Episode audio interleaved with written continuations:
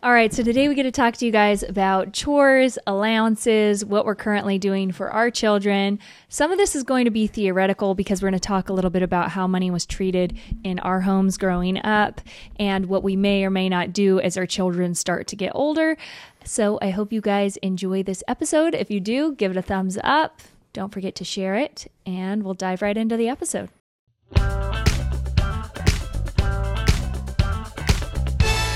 The Now That We're a Family podcast. Yeah, this is a fun topic to discuss, Katie, because as you mentioned in the introduction, most of this is theoretical when it comes to our own children. Of course, we have our own experiences growing up in households that had various rules for chores. And I don't know about in your home, but it seemed to ebb and flow depending on the season. Of course, your age played a huge role in what chores were assigned to you. And then the allowance thing. I'm really curious to hear what your experience was with that. I know I was going to ask you. Uh, and it's funny because I know I've got some desired outcomes for my children, and I've got some concerns and maybe some fears that uh, I, you know, some things I want to avoid when it comes to money and when it comes to work ethic. And there are certainly some things I want to instill in my children when it comes to money and work ethic. Um, and so, yeah, I don't know if you're going to bounce off kind of what you want to do with our children you know, if, if that's what you're going to go through first, or if you're going to talk about your upbringing, your experience, how do you want to do this? I don't know. I was going to ask you, like, did your family do allowances? Never, never once did we have our set allowance where it was, you know, every every Friday or every Monday, or once a week.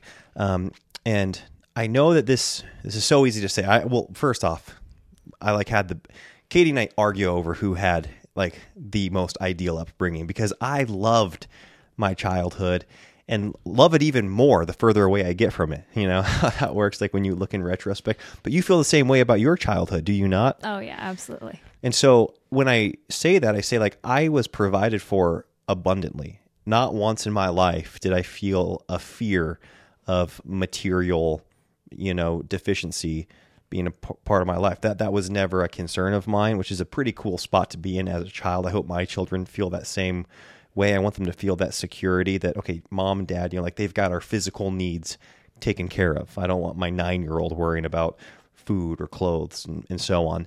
And that's certainly how it was for me growing up. However, I didn't have my own money until I was probably maybe 11 or 12, which is still young. Mm-hmm. And I went and I worked for my grandma Corwin.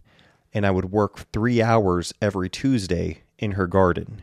And she would pay me, I think it started out at $4 an hour when I was 11. That's pretty good. Pretty good. Yeah. And then um, it went up from there each year. And so when I was 11, once a week, I'd go work for my grandma Corwin and I would come come away with maybe, you know, 10 or 15 bucks and that's kind of how I started saving money for myself. But I don't have any recollection, and I I can ask my parents of them ever giving us money, even even paying us for house chores. I'll talk about later in my life. That's when I'm younger. Like okay, so you never did like extra jobs around the no, house for two dollars, five dollars, exactly. Whatever. Okay, and that's up until I started working for our family business, which feels a little which different. relatively young. Which was when I was 15. Yeah. And so, and anyways, then you had essentially what a full time. I mean, job? yeah. Well, I started out at four days a week, so Okay, I worked Tuesday, 15. Wednesday, Thursday, Friday at our family's coffee shop at 15. My sister Liddy had her driver's license, and so I would drive in with her, and we would open the coffee shop Tuesday through Friday, and um, yeah, so that was like my first job, and that was really fun. And then all of a sudden, it felt like I had way too much money. I was going to say, then you Yeah. were rolling in the dough. Yeah. At 15 years old, working four days a week, you Oh. got tips, you got hourly wages. Oh, it, Right. it was It's like a. it was a good lesson. It's funny because, and you and I will get into this as far as our philosophy goes with money, because as as cool as that was, I don't necessarily think I want my sons or my daughters to have that same type of financial affluence at, when it comes to their individual money at that young of an age, because I think the work ethic was good. Like it was good to experience waking up at four fifteen, four days a week to go open a coffee shop. You know, we'd get there, so we'd wake up at four fifteen, shower, get in there at four forty five, and then we'd be open by five. And and so that was kind of cool to experience that as a fifteen year old, and then for years after that. Uh, but I think in a lot of ways, I had way too of a cavalier attitude toward finance because I had for my age so much money. Because you were, you didn't have the equal expenses. Exactly. What did you have to pay for at 15? Did you like start having to pay for clothes or yeah, that's a good question. food or anything like that to expend? Or did you just save it all? or- Uh, Yeah, certainly if I would like go out with friends, I'd pay for my own food and stuff like that. I didn't have to pay for anything at home. And I do think I started paying for my own clothes at that point. Um and my own shoes because again, you know, I, I was playing Started carrying. yeah. Well, also I was playing basketball. You know, you got to get like the team shoes. You got to get whatever, all that stuff. And so I think I was doing it all at that, and I might have even started paying for it. Well, I don't know if I would have started paying for it earlier, but I definitely started paying for my own clothes. If I went out, I was going to use obviously my own money, and then once I turned sixteen, then I was paying for my own gas. When, once I, you know, once I was driving. yeah. And did you buy your own car? Yes. So that wasn't something that. Yeah, and that but that was until I was 17. So when I got my license at 16, I drove a family car. I didn't have my own car, and I drove that for about 8 months. But I'd have to pay for to fill it up um, with gas. Uh, and of course, you know, you want to be the one when it's like a family car. You like want to be the one that gets in there with the full tank, and you dr- leave it at home with a with it empty. no, uh, and then I bought my my own car with my own money at 17. Okay. That's cool. I actually hadn't heard that like laid out like that. We've talked from when you started working at the coffee shop, but then I never really considered did you have to spend that money anyway? Because I know sometimes when kids are earning a lot of money, parents have them pay for a lot more things. Yeah. So they're paying for food or they're paying rent or they're paying, you know, like something to their parents. So you did, however, really save a lot. When we got married, you were a big saver. I guess It wasn't like you just blew everything. Oh, yeah. I mean, I, I don't know. I think those are just like household principles that I re- remember hearing from the time I can remember hearing. And that's, you know, you never spend more than what you make. You know, you don't spend money you don't have. Um, you know, credit cards were definitely frowned upon in our home. I th- my dad might have had a credit card, but like those were those had a bad stigma in our home growing up. Um, you know, car payments had a bad stigma in our home growing up. So my parents were always buying used cars. Um, really name brand anything. My family was not materialistic. And like I said, I had the best childhood when it comes to not ever wanting anything, but we did not have luxury items ever in our home, mm-hmm. which I'm grateful for. I feel like I'm not, a, I mean, you might think I'm a materialistic person, but I no, don't. I don't. I don't think either of us are. We don't care about brands Stuff. very much. Yeah. We're more like function. Yes, exactly. And so, I mean, my first vehicle was a minivan. You know, it was a Yeah, with a built-in car seat. You yeah, it was a very was used ready for those minivan. And um, yeah, I I never bought clothes new. Once I started buying my own clothes, it was always secondhand stores. You know, good Goodwill and whatnot. Salvation Army, um, going to those thrift stores. Um, shoes, I would because of the whole basketball thing. I felt like that was always the expensive purchase. You know, every year was getting like a two hundred dollar pair of of Jordans or whatever for for basketball season. But again, that's my perception. I don't know. And then later on, what got really expensive was buying instruments. And so, uh, Yeah, I'm grateful we have those still. me too. And so, like, my parents provided me with a fiddle when I was younger, um, which is great. I still have that very nice, expensive instrument. But then I uh, bought my own mandolin and my own guitars, basically going And forward how from the much? time. Like, how much was your mandolin? I feel like I'm, I'm genuinely curious. Yeah. I've always wondered because, like, there's some instruments that you could buy for like a hundred bucks, Mm-hmm. and then what they go up. I feel Yeah. like yours is pretty nice. My first mandolin and guitar are really definitive to me. So the first mandolin I bought, bought was fifty two hundred dollars, so Okay, five thousand two hundred dollars, and then my first guitar was thirty five hundred dollars. Yeah, that's like Yeah. what people were spending on cars when I was buying my car. Yeah, and I think I bought the mandolin at sixteen, and then I bought my own guitar at, I might have been eighteen when I bought that.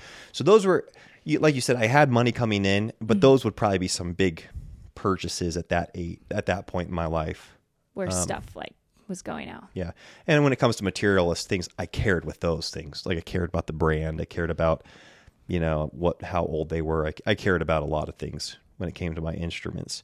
Um, so I guess that was something that I, you know, cared Yeah, about when it came to brands and Oh yeah, well And- because again you're you're thinking of form and function and I mean, s- supposedly, you know, like I Yeah. cared about what my skis were. Yeah, I cared, exactly. Like there's certain gear things that I care about, Yes. and and whether that's just really good marketing or not, it got me. You know, Yeah, exactly. Instruments, gear. It's very easy to kind of compare the two. It's because essentially we don't wear branded clothing yes, minus your Carhartt jacket. this is this is my birthday gift. I mean, yeah, I know. okay, I was saying bringing it up. minus jackets in general because we just talked about your uh, your Filson. Well, that was a gift. That was Yes, that was my that. grandpa's. This was a gift. Um, So I guess we do appreciate coats. I mean, half the jackets in our closet I got from my grandpa's closet. Honestly, Yeah. that leather jacket was from his closet. Um, That's your cool guy jacket. everything else is probably from um, either I've had it for like 20 years or it's from I don't know Ross. Yeah, it's like funny. I I I, pro- I shop at Ross a lot. I mean, it's probably pretty obvious, but it's funny hearing Elisha say um, he bought his own clothes because I'm like, okay, well, when we got married and for like the first five years, you were wearing all the clothes that you owned when you were about 15. Yes. So I don't think you were like rapidly buying clothes no. at that rate. Like you kept them for a really long time once you did buy them. So in our home, my earliest remembrance of money was two cent jobs. Hmm. And, or I should say, were two cent jobs. And we got to clean out a closet. I was six and we got two cents. So inflation has definitely happened since my first work experience. But my mom did have extra jobs around the home. So we didn't have allowance, but we would get to do extra jobs for pay. And usually you worked really, really hard for that income. So, like, if we mopped the whole kitchen floor, which was like gigantic, it was like two rooms, then you'd get $5. But it would take you a couple hours to do it. Or clean the bathroom and deep clean the tub. That was $5. That was one of my jobs. I stopped getting paid $5 and I stopped cleaning our tubs. I should just clean our tubs, which is awesome. Um, so there's stuff like that that we could do. We got to clean out the car for a few dollars. But I mean, this is all stuff when I'm like 10, 11, 12, 13, 14, 15. Mm-hmm. And I have no income at this point. So the only income I'm making are extra jobs. And our chores were we would scamp three times a day. So, you know, that stood for speedy clean after meal party.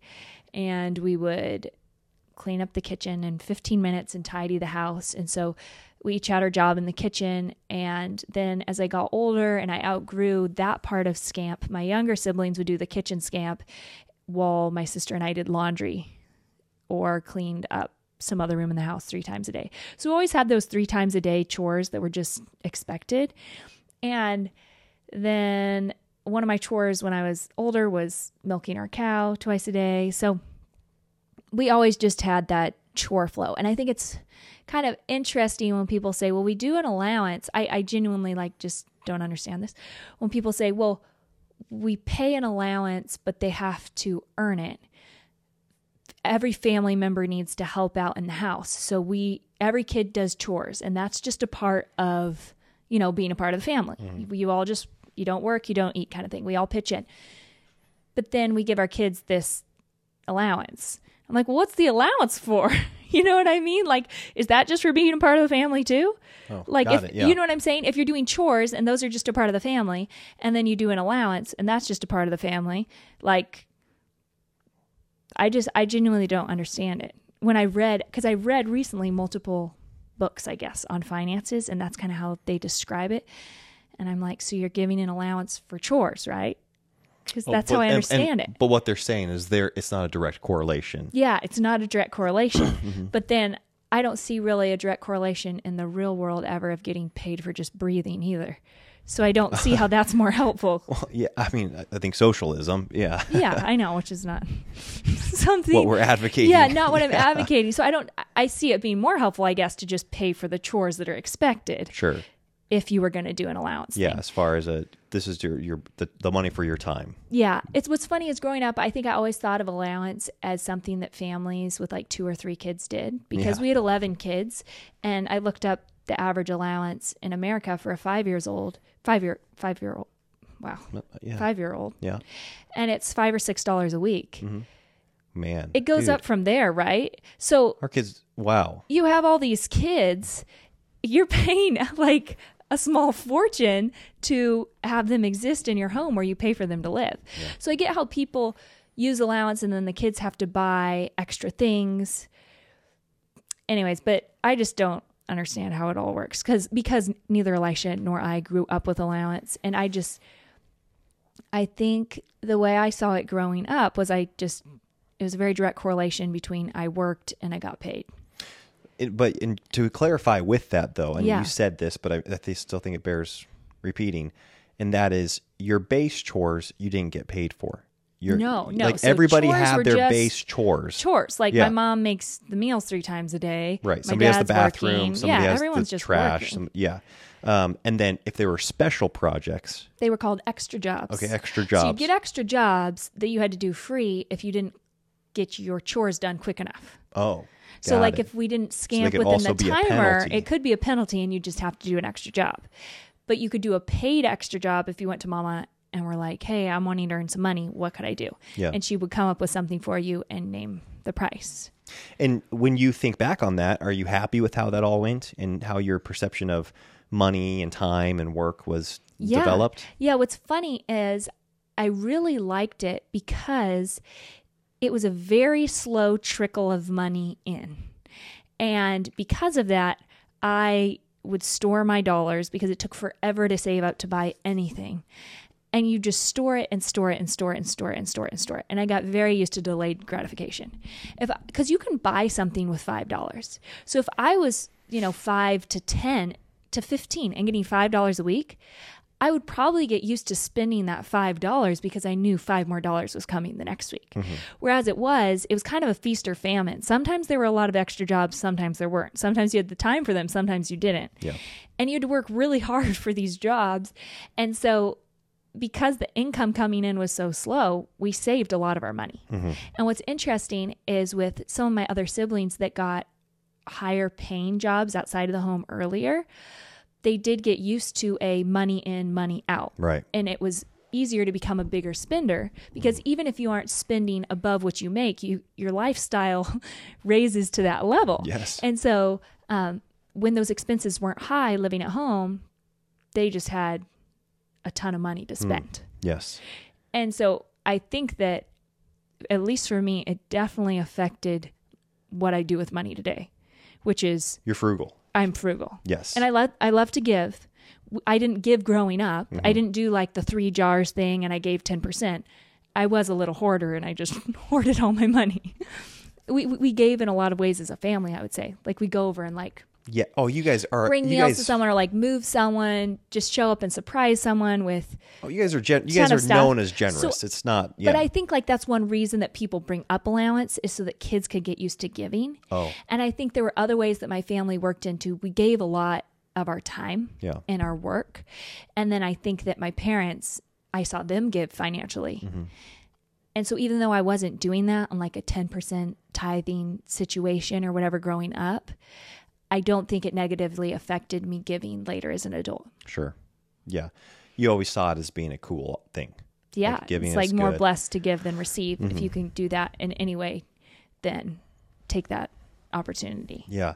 And so, yeah, that is funny because when we, especially when we were dating and then prior to us dating, I still have distinct memories of going out with a group of people to a, like a restaurant to get food and you not getting anything because you didn't want to pay for it. Oh, It's like I you did had- you had- not spend money on food. You did not have, you had more than enough money for it. And you're like, oh, oh I'm good. I'm not going to eat. You know, you just get, get a glass of water. Well, I wasn't like a lame party. Oh, no. I'm not saying you were a party I wasn't like the person in the corner. Like I'd get something if we went out to eat that was just like very cheap on the Hmm. menu.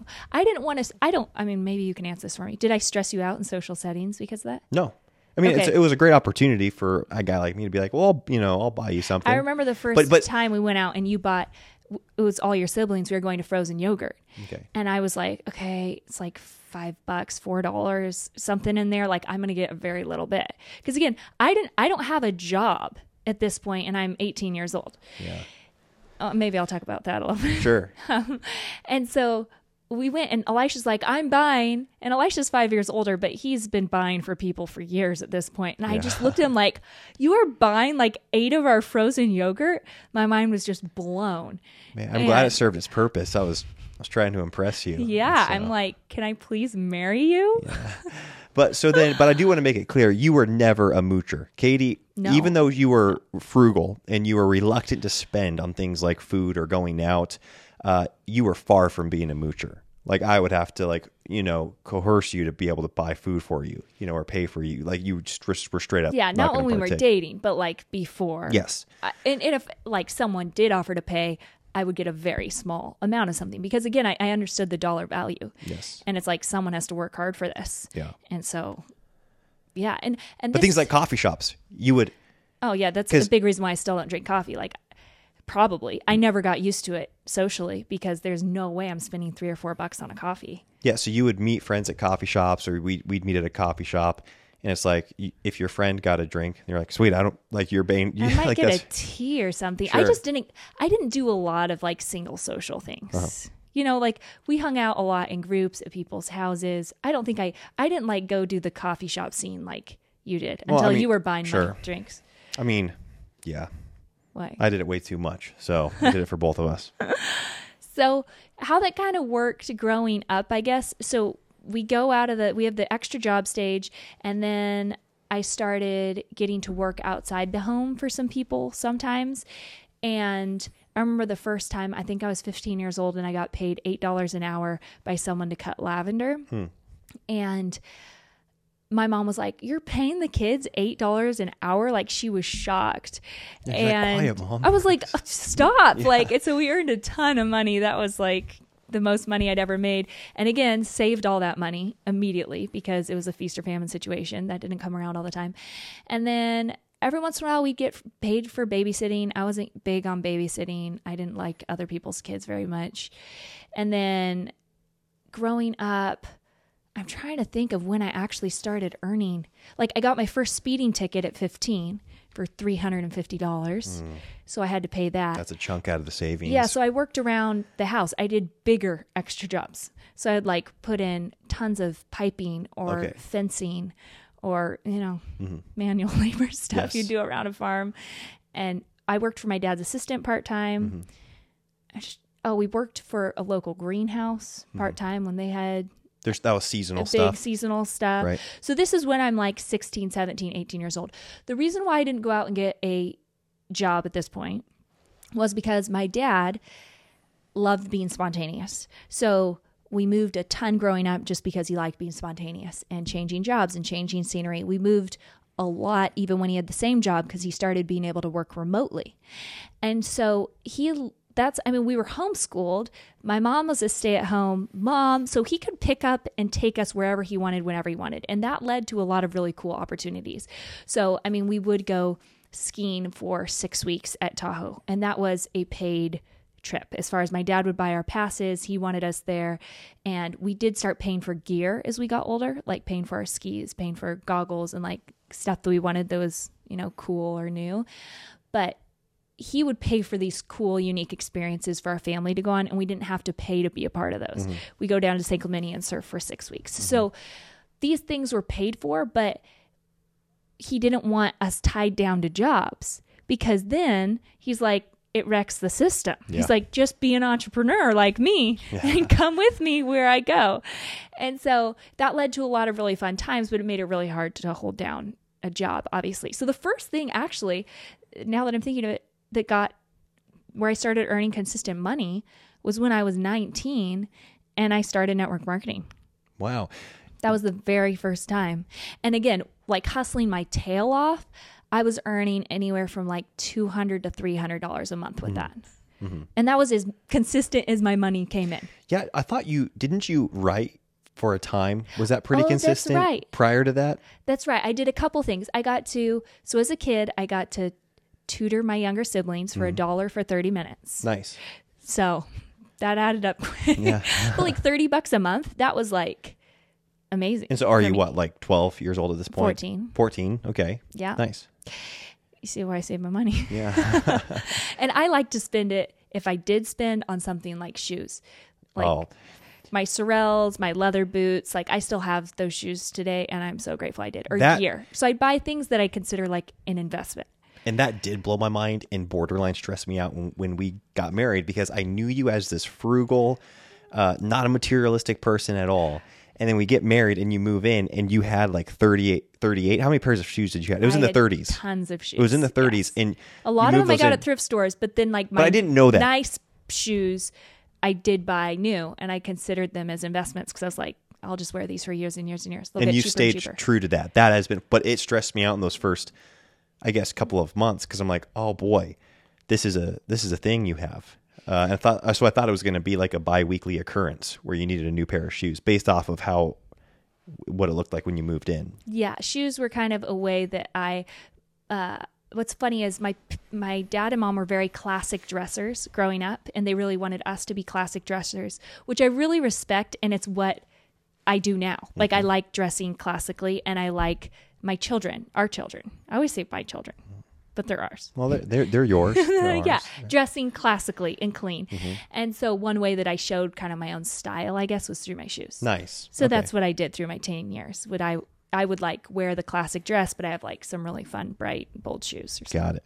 Got it. Yeah. you didn't like that part. Oh no, I liked some of the shoes. Some of them, yeah. Yeah. So, anyways, that was kind of my thing. But okay, so oh yeah, and then I worked as a I did do some tutoring with school later. I taught my siblings English, stuff like that. Then I started t- tutoring other kids. I taught some music lessons later. And so these were all things where I'd earn like a few dollars here, a few dollars there kind of thing. Um, what did what else did you bring up? Did And then off on that? writing. I think you started writing. Oh later. yeah, and Started- then when I got my degree at 19, see this is at 19, then I started freelance blogging. Mm-hmm.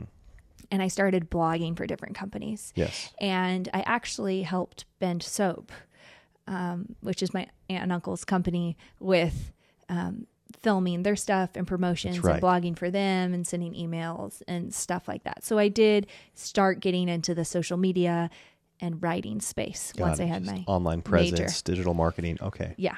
So I had that. that's awesome. But again, like none of these are consistent. Right. And then when you and I met, I got this I was a like Christmas shoe salesperson at Macy's. Yeah, And, you that were- was commissions and, and I you were the number one crushed it. sales rep. Yeah. for the quarter or whatever. That was fun. I was highly motivated. So anyways, that's kind of like my entire money earning journey until Elisha and I got married. And so I just never had more than $300 a month at one time coming in Really? Ever until we got married. No way. Yeah, when we sat down and Elisha was telling me his expenses and our expenses, I was just like, like a thousand dollars a month, eleven fifty going to rent. yeah. How on earth? Like, and I mean, I bought my own car, I paid for my own gas, so like, I did not have So you very much you money lived on three hundred dollars a month yes, that Yes. whole time at Macy's. That yes. There wouldn't be like influxes at times. No. I mean, that's the most I had consistent. So that I would guess cover if I gas, did an that would extra cover- job, yeah, I hardly drove anywhere. Wow. I was like super, super, super frugal. Any of my clothes were from thrift stores. Mm-hmm. Again, aside from like my few nice pairs of shoes I saved up for, it was all. Um, so, so yeah, I I never had a lot of money coming in, but I think that I got used to working really, really hard for money, and I realized the value of a dollar really early. Which is, I think, crucial because going back to you know, based off of our experiences and what we want to create for our children, some things I want to avoid for our kids is one complacency, right? Them being entitled in any manner where they think like, oh, that's like it's good. I don't ever have to worry about anything because mom and dad have my back. Uh, I mean, that's a that's probably a fear of many. Probably should be a fear of many people in the Western world, right? Like Yeah. here here in the U.S., you don't want your that, that's such a battle for people is, is battling entitlement um, and complacency. And then, like you said, you don't. I don't want my kids to become too feeling too independent from us too early, where they feel like, oh, I've got all my money. I can go buy what I want to buy. And having this battle from the time they're like 11 years old of, well, hey, I want to wear this. It's my money. And being like, okay, no, you're You not wearing it. You can't buy it. 'cause I'm your- candy, or you Yeah. can't buy that piece of junk I have to kick around in my house all day. You know? Yes, exactly, and that was something that I'm really grateful. We didn't. I didn't have those arguments with my parents, like uh, you know, because I wasn't buying my clothes until I was 13 or 14 or whatever. Um, I wore what they what they bought me. Like Mm-hmm. that that was what it was, and I ate what they provided in the home. Um, and I don't have memories. I'm sure it happened, but I don't. It my childhood is not characterized by me feeling in want of anything. By me looking at at catalogs and being like, oh man, if only I had money to purchase. Fill in the blank, you know, like a portable DVD player. I remember Or or you get used to flexing that muscle of like, I want that and I can't have it. Yeah, exactly. Just like okay, just I'm not going to have is. it. I'm not going to have it. Um, and and one other thing too, as far as an income, because I was like, man, I, I remember always having like two hundred dollars in savings. I forgot I would get birthday money from my grandparents. You guys got Good birthday money. yeah, Yeah, because it'd be like fifty bucks. which is crazy. Yeah. My grandparents were really sweet. They have a ton of grandkids, Right. and something that was really special was we always got five dollars Nice. from my grandma growing up. Okay. So like e- even when I'm like eight, nine, and ten years old, I can remember getting you know birthday money and setting that aside. Um, and I don't I don't remember what I was saving for because there were certainly things that I say I, I didn't have once, but there were certainly things my parents told me no to all the time. Like we weren't doing video games, we didn't do you know media stuff. I always wanted Mariners jerseys and Mariners paraphernalia, and um, I remember I got my first Mariners hat when I was 11. Went to the Mariners team store. It was Safeco Field at that point, and got um, it was the old school one too. It was so it was like the old Trident, you know, like they're very old. Uh, and I was so pumped, and I saved up a lot for that. It was like the actual like big league hat, you know. It wasn't a snapback. It was like the you know big league sized hat, um, and I was pumped about that. And then I bought one jersey, uh, you know, an Edgar Martinez jersey when I was twelve, and that was expensive. That was like fifty five dollars. Yeah, That was a really big deal for me. So I had my Mariners hat, and my Mariners jersey, but other than that, I don't remember having a ton of wants. You know.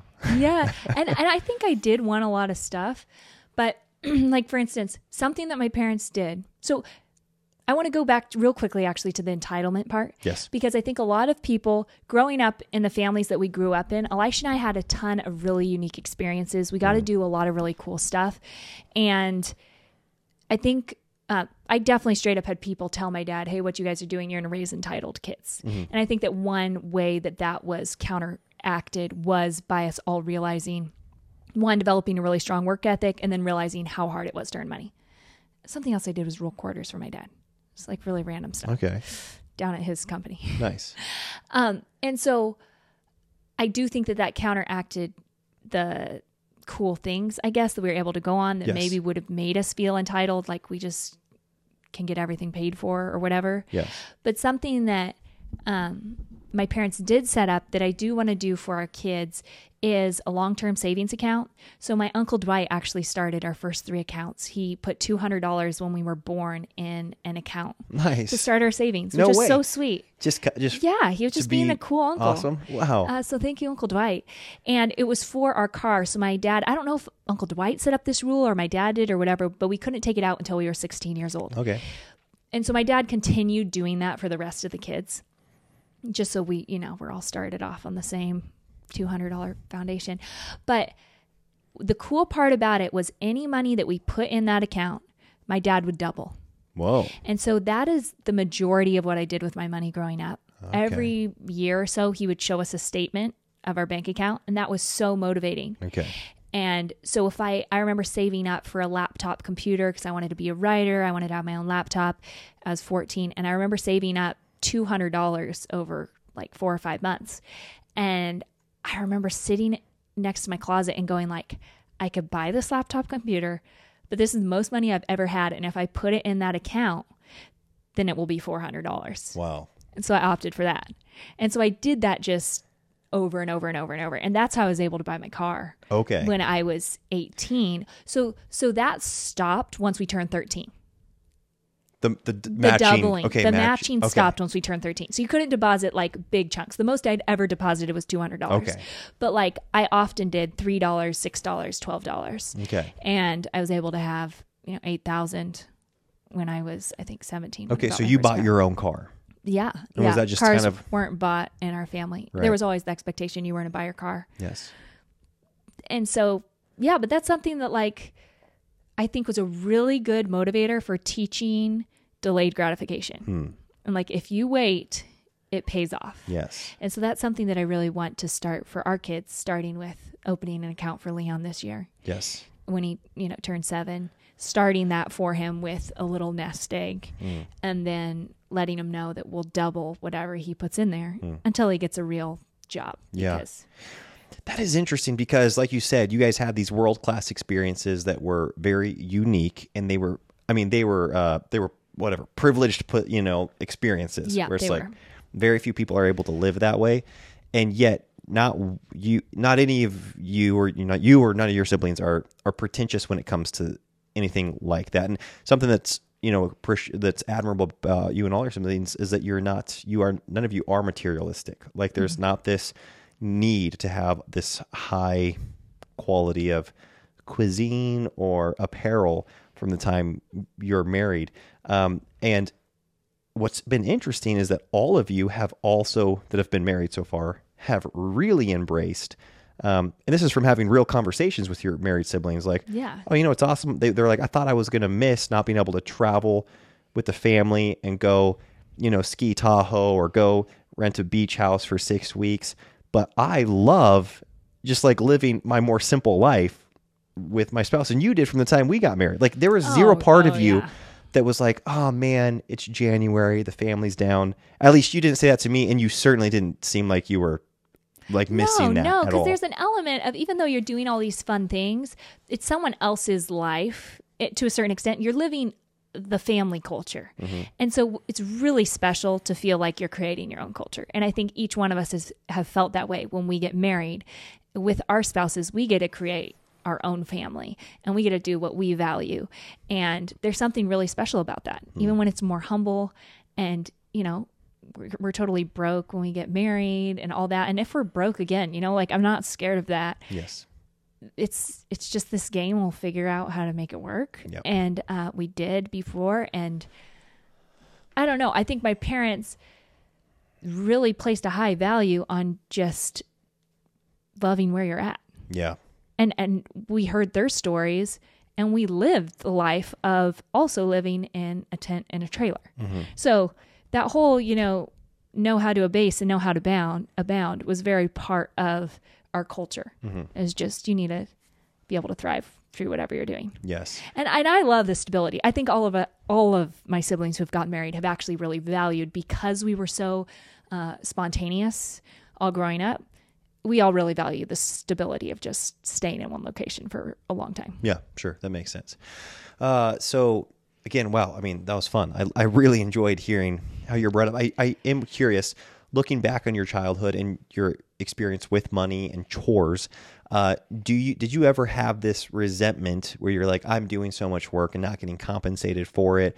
Um, do you ever again, you know, hindsight's, you know, you can see it through rose colored glasses in a lot of ways. And we both know that big picture, um, we loved our childhood. So maybe it's hard to pinpoint like an attitude you had towards your parents. Um, cause I know I don't have that recollection. How was it for you just when it came to work around the farm, you know, house chores and then wanting compensation for just like the basic stuff, but not getting it? Was that a thing? No, it wasn't. I mm-hmm. felt like it was always fair what we were given versus, you know, what. Yeah, again, it was always fair because when we were little, we never got used to this this siphon, this stipend, Yes. I guess. Yes. And so I had no like I deserve anything mm-hmm. income wise. Like my needs are well provided for. Mm-hmm. And so if I want something, then I either need to say no to that want or have to figure out how to get it yeah. through work. Yeah, it's funny because when you were mentioning the various odd jobs you were you would do even around the property, it reminded me. You know, we grew up on a Christmas tree farm, and that it, that was a family affair. I like we we planted all the trees with my dad, and I remember holding just the stack of trees. I'd walk behind my dad. He'd have the shovel, and I would just hand him a tree, and I'd hand him a tree, and I was like nine doing that and then we would So have to sweet. maintain the trees you know we'd have to prune them and whatnot and shape them um, that was for the christmas trees and for the timber trees i was just telling you the other day that you know when they were young we would have to cut the brush off of them cut the blackberry vines off of them so they could get up above that that undergrowth and and, and really start to grow and so for the first couple years there of their development my brother joby and i would go down with machetes and cut all the underbrush you know away from the younger trees. And then I think of firewood season. You know, we had a, a home that was entirely heated by wood in the winter. And that was, once again, a family affair where we would we would burn anywhere from like 16 to 20 cord a, of wood a year, uh, and and so we'd have to get that in every you know late summer, early fall, and and yet not once did I ever expect to get paid for that, and nor, nor did I. But I've got the best memories from it. Like Oh, it's yeah. it's a it's a great association for uh in in all those things that I just mentioned. Yeah, and I mean, all my teen years, we were it's starting from when I was 11 years old. We had to mow three acres, weed whack three acres. We took so much pride in parking out our property. That's what we called it, parking out our property. And it's like, no, we do this because we want a beautiful property, and it takes all of us to maintain it. Hmm. Right. So I don't know. There's just such a healthy thing that comes from just working and working because it feels good and working to see what you've accomplished I- it- working for the family. it's hard to know, but like retroactively, it would like taint it in my mind if we were being compensated for that. Uh, it would. And here's the other thing: my dad wasn't. My dad was awesome. He like he would. We would have to work. We'd have to do our jobs, but like, you know, when I'm doing Christmas trees, you know, and I'm helping my dad. Like I get done with my stack of trees, and then like you know, me and Liddy and Annie would run off and build a fort really quick, and hey, get back over here, you know, keep helping. me. But it was it was always fun. Like there was a lighthearted there's a family bonding Element. aspect of like Yes. we're doing this cool thing we're getting it done and we're doing it together it's Yeah. very culture building and you aren't in it for what you can get out of it you're just in it to be in it to get the job done. Yeah. and i think that there's something so cool about that. So i want to be really cautious when it comes to paying our children for money. Going real quickly to. For what chores? we're doing. Yeah. With our children right now there are no set set chores that we have right now. Our children are old enough to be able to do consistent chores but it does become a consistent management issue. So things that we do have them empty the bathroom trash cans Mm-hmm. and that's something that i need to be more consistent on. And then right now And just just so we're clear, the way we're doing it, chores are unpaid, just family Yes. duty. You do your thing. Now, Yes. everyone works. Yes. You don't work, you don't eat. That's Yeah. the motto we're Yes. going by here. Everyone works, and they know that. Yeah. And so, the only thing that's expected of them right now, consistent on a day in and day out basis, is keeping their rooms clean. Mm-hmm. And then, aside from that, it's just whatever mommy asks you to do. So, you know, sometimes I ask the kids, "Hey, I need your help, guys. Come in and empty the dishwasher for me," or "I need your help, guys. I need uh, someone to set the table for me." Mm-hmm. And so I call them consistently throughout the day to have them do little chores for me, but it's on a as I need it basis. As I'm getting another project done, it's not like, okay, this is your set job. We're probably going to start transitioning into that soon here, but that hasn't been the case up until this point. Mm-hmm. Right? And yeah, and and yeah, absolutely. And it's this is the fun part. I'm sure it was this way in your home. Like jobs are always given based off of age and capabilities. And I don't know about you, but I always remember coveting everybody's job except for mine. Oh, Even though it was probably way worse, right? I don't know if you start with like the trash. I, I did the trash, and then you go to the bathrooms, and we would even break up the bathrooms. So I would like just be on toilets at one point. You know, we had three Okay, a toilets in our idea. house, so I would just clean the toilets, and then you the vacuuming was like the vacuuming was the coveted position. It was like mowing the lawn because we had a rider lawnmower. So out for Oh, the yard work, you know, weeding was like the most base. You know that you wanted to graduate from that chore as soon as possible, but and like you know, weed whacking and mowing the lawn were the premier positions. But vacuuming our big home was like the Yeah, coveted have a big chore. Um, but that's kind of fun that you like ha- everybody has it, and then you can graduate to the next thing, and then you've got like dish duty. You know, the older you get and stuff. So Dishes, dishwasher, setting the table. Um, everyone clears their plates and their dish and everything after every meal. So no one really needs to clear the table. I just go in and clear off the last few things. So, I mean, the kids help make breakfast. It's funny, I was seeing in some of these books I was reading on child finance, like, okay, you could pay the kids to help make a meal. And I'm like, I think that would ruin it because right now they make breakfast every single morning. They beg to help mommy hmm. make the meals. And I think if I started to pay them, they would start viewing it differently than how Yeah. they do, which right now it's a reward to get to hang out with mommy in the kitchen. So I think I just want to keep it as that. Like sometimes these skills are just worth doing just for the enjoyment of them. Hmm. So the things that I did write a little list of extra jobs, and these are the extra Let's jobs that we have in our home right now. If you sort a full basket of laundry, which is about three or four loads in the basket, and you put away the kids' clothes, so put away the boys and girls' clothes. I will put away Elisha's and my clothes. Then you get three dollars. So Three- Leon loves to do three that. dollars for what? It takes about over an hour for him to do it. But I still feel like that's starting. We We need to consult. This is the biggest. This is the biggest job because it's isolated. You're downstairs. You're Okay. by yourself for an hour and a half for a six year old. I think it's way worth three dollars. It's way worth it to me. Okay. Did Okay. you make three dollars ever for an hour when you were three, six years old? No, I didn't, but there's inflation. okay, here's the deal. Here's the deal. Okay, we could talk about this. Okay. Um, it's one dollar if you sort a load of laundry and put away the kids' clothes. So if it's just one load, that's what that is. Um, it's fifty cents to wash all the upstairs baseboards. It's fifty. Oh, dude, that is a brutal job. Fifty cents for that. I feel like these that's a dollar fifty. time. These no, no. It only takes them about twenty minutes. Okay. and it's upstairs. It's social. They love to use the squirt bottle, so it's a coveted position, Okay. Elisha. Good. Okay. it's fifty cents to wash the walls upstairs, so behind the table.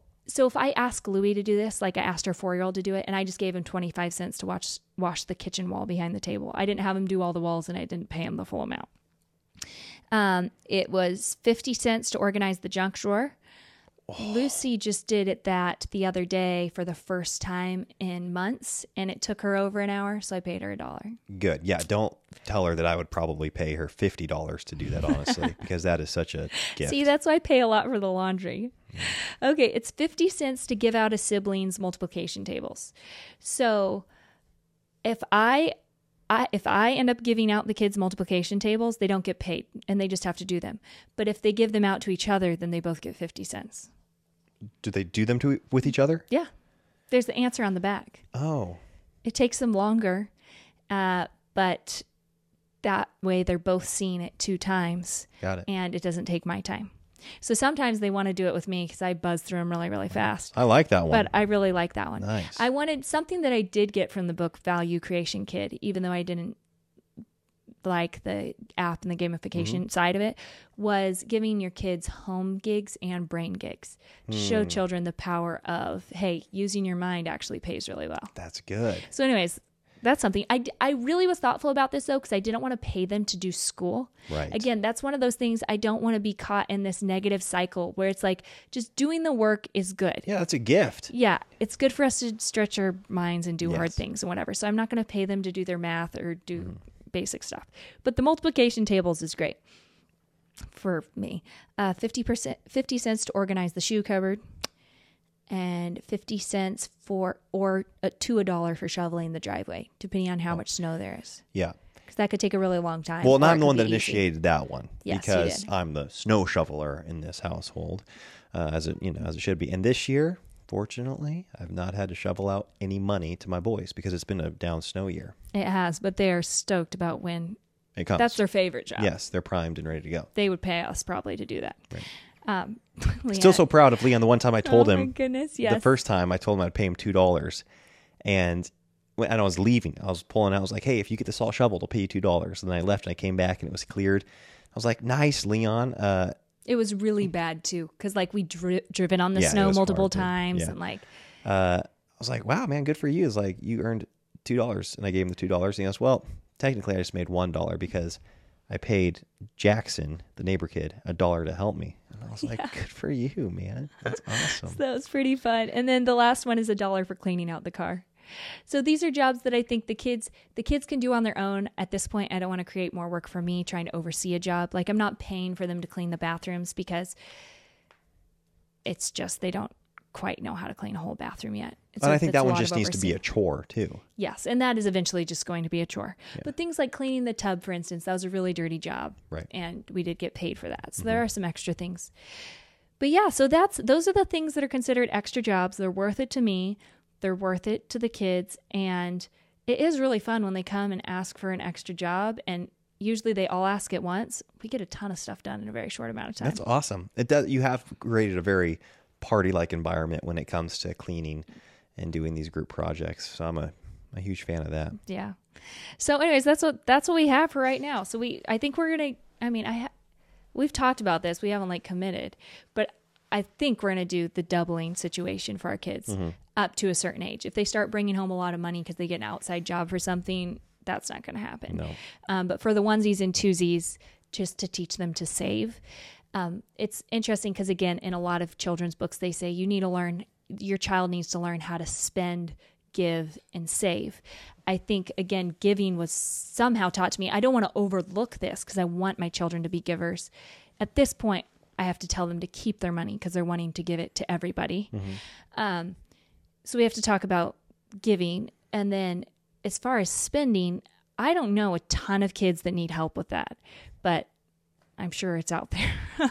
um, I just think saving is the hardest one to do because if you save and you have that nest egg, then you're able to give from it. I don't. I don't ever want our kids to be greedy with their money, um, and so we'll be on the lookout for that, obviously. But we don't have a percentage situation right now. We're just kind of incentivizing saving at this point. Yep. And if you do an extra job, then you get paid because it's extra. Mm-hmm. Anyways, that went kind of long, but it was a fun walk down memory lane. We haven't had that conversation. Yeah, we didn't talk very much about what we're doing with our kids. We were just so engaged. Well, I wanted to give like I, I loved own hearing about give a your, little context for where we're coming from Yes. and kind of see how it goes as we gr- grow up. But I think we both, neither of us came into marriage with any debt. We paid cash for everything. We both lived well below our means. And I guess it has served us so well in marriage, Mm-hmm. both of our money habits. I'm not opposed to trying to recreate what we did, what our parents did. Obviously, it was different in both settings or in both of our families, Mm-hmm. but there were enough similarities, and I want to figure out what those are because I think we have really good money habits as Yeah. a couple. And I'm also grateful that we both came into marriage feeling very independent from our parents financially. Well, that was a big thing to Yeah. both our parents. Like your dad wasn't going to provide for you, No. and my dad was very clear. You're on your own. Yeah. Obviously, if we're out on the street, I know he's going to bail me out. But no, I don't. But he wouldn't financially. He but I- would. He made that clear, and he told me he's just kind of like, I'm not going to give you money. Yeah. Ever. And my dad, my dad said the same thing. I'm not going to give you money. He's like, if you need a place to stay, Mm-hmm. you can stay at our house. Uh, but I think there is a big difference between writing a check for somebody and then providing them an opportunity. Like, hey, if you need a place to stay, we can stay here. You know, if yeah, I mean, something else my here. dad said, I'm never going to co sign for you. Yeah. So you need to figure that out. So it's, it's definitely like a very, we were given so much. No doubt. Uh, we've and then been, we were very just like independent too Mm-hmm. on our own and how we viewed money. Yeah, but I think that's a misconception. Pride serves a whole other episode. Is that our parents gave us opportunity, connections, um, you know, capabilities, a worldview, and I think that a lot of times parents think they're doing their kids a service by also writing them a check, but I think that can No. very much be a disservice. So yeah, yeah. When you're on your own and you know that it's you or bust, you figure out how to make it work. that's right. And so I'm really grateful for those habits. We can wrap it up. All right. Thank you all. Bye bye. Bye.